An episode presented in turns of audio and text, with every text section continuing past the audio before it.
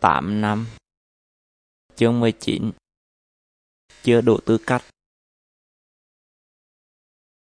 Qua tuần học chia lớp thứ ba, Thứ hai tôi chỉ chào cơ rồi về nhà. Thứ năm, tôi lên trường tổng kết lớp. Xong thầy trạng rủ cả lớp về nhà thầy ăn bụng mầm nêm. Sau bữa trưa, Cả bọn kéo nhau về nhà thằng Hoàng. Ngôi nhà vườn cũ nằm cạnh sông An Cửu không gian trong nhà chật chội vì đồ đạc chiếm gần hết, nhưng vẫn chứa đủ cả lớp. Mỗi lần đi chơi, chúng tôi đều về đấy nghỉ trưa để chiều đi tiếp.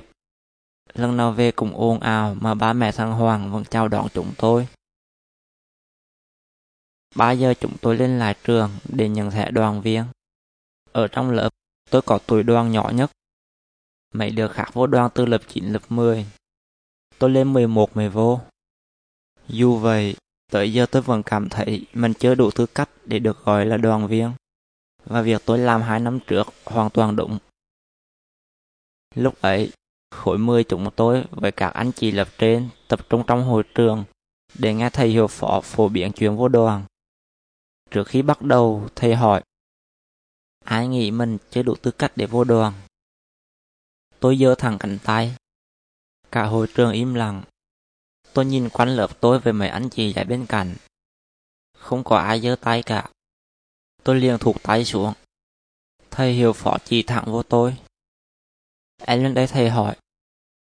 Cả người tôi mềm như còng bụng.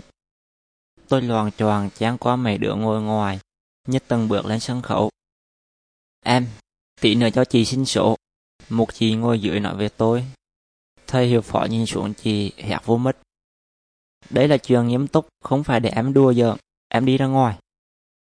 Tôi nhìn theo chị ra tới cửa hội trường. Em nghĩ mình chưa đủ tư cách để vô đoan. Tôi quay lại nhìn thầy. Dạ. Thầy hỏi tên và lớp của tôi rồi ghi vô quyển sổ trước mặt. Em có thể ra về. Tôi đi tới cửa phủ bên hông hội trường, cạnh chỗ lớp tôi ngồi. Cả người cứng đơ như robot lên 11, con Vi bị thư nói nếu tôi muốn học đại học thì phải vô đoàn. Tôi nộp cho hãng mấy chục ngàn để mua sổ đoàn.